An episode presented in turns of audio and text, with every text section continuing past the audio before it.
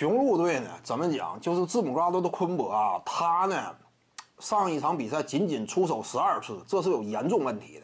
你要是个一般般的球星，没有人挑你这个。呃，但是你是 MVP 级别巨星，这就不一样了。你也不能谈啊，什么热火队啊，防线设置的极为立体，内外呢都有防守尖兵，他们是一堆人对付一个，不要找这个理由，对不对？当年勒布朗詹姆斯率领热火怎么击败的？波士顿凯尔特人呢？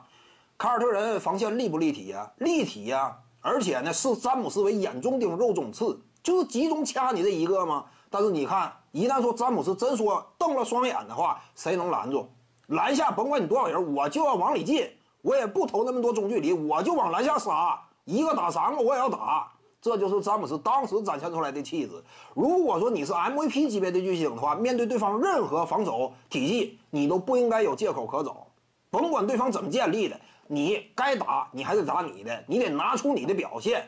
仅仅一场比赛出手十二次的话，不是一个领头羊级别的巨星应该扮演的进攻端戏份。你仅仅打个掩护挡拆，这活卡佩拉也能干，要你何用呢？这是 MVP 级别的巨星应该形成的实质赛场影响力吗？而且就算前三节半你这么打啊，你适应这样一种方式，最后半节你也不能这么打。你看这个雄鹿队啊，最后那个阶段差不多，米德尔顿在打啊，其他人在持球，乔治希尔在打，那这级别立刻掉档了。雄鹿队之所以能争冠，就在于什么？他们的核心字母哥都的昆博级别够高，MVP 层次。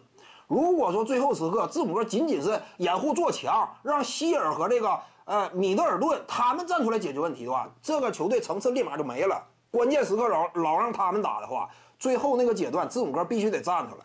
怎么讲呢？上一场比赛，呃，让人看完之后呢，就是感觉字母哥呀，确实信心层面还有待提高。再有一点呢，到底什么原因呢？场上说白了跟软脚虾差不多。最后那个阶段接连失误，球都拿不住。具体什么原因不太清楚，但是呢，你应该注意了，这是季后赛阶段，对不对？把所有心思放在赛场之上，其他的什么之类的尽量少想。这是合理的态度吗？看看吉米巴特勒，说白了就这点来说，吉米巴特勒值得钦佩。吉米巴特勒怎么讲的？我不让什么我周围亲戚朋友啊来到赛区啊看我比赛，我现在是商务旅行，我是为了比赛要付出一切的。周围人来那么多干什么呀？亲戚朋友的都聚集到一块儿啊，把媳妇儿接来啊。吉米巴特勒没这么干，怎么讲呢？在这点上来说，吉米巴特勒值得这场胜利，全力以赴吗？这是对待职业呀。对待场上的竞技啊，极为认真负责的态度。巴特勒优秀就优秀在这儿，本身天赋不高，但是呢，人家就是专注，才取得的如今成就嘛。这一点值得字母哥学习。徐静宇的八堂表达课在喜马拉雅平台已经同步上线了，在专辑页面下您就可以找到它了。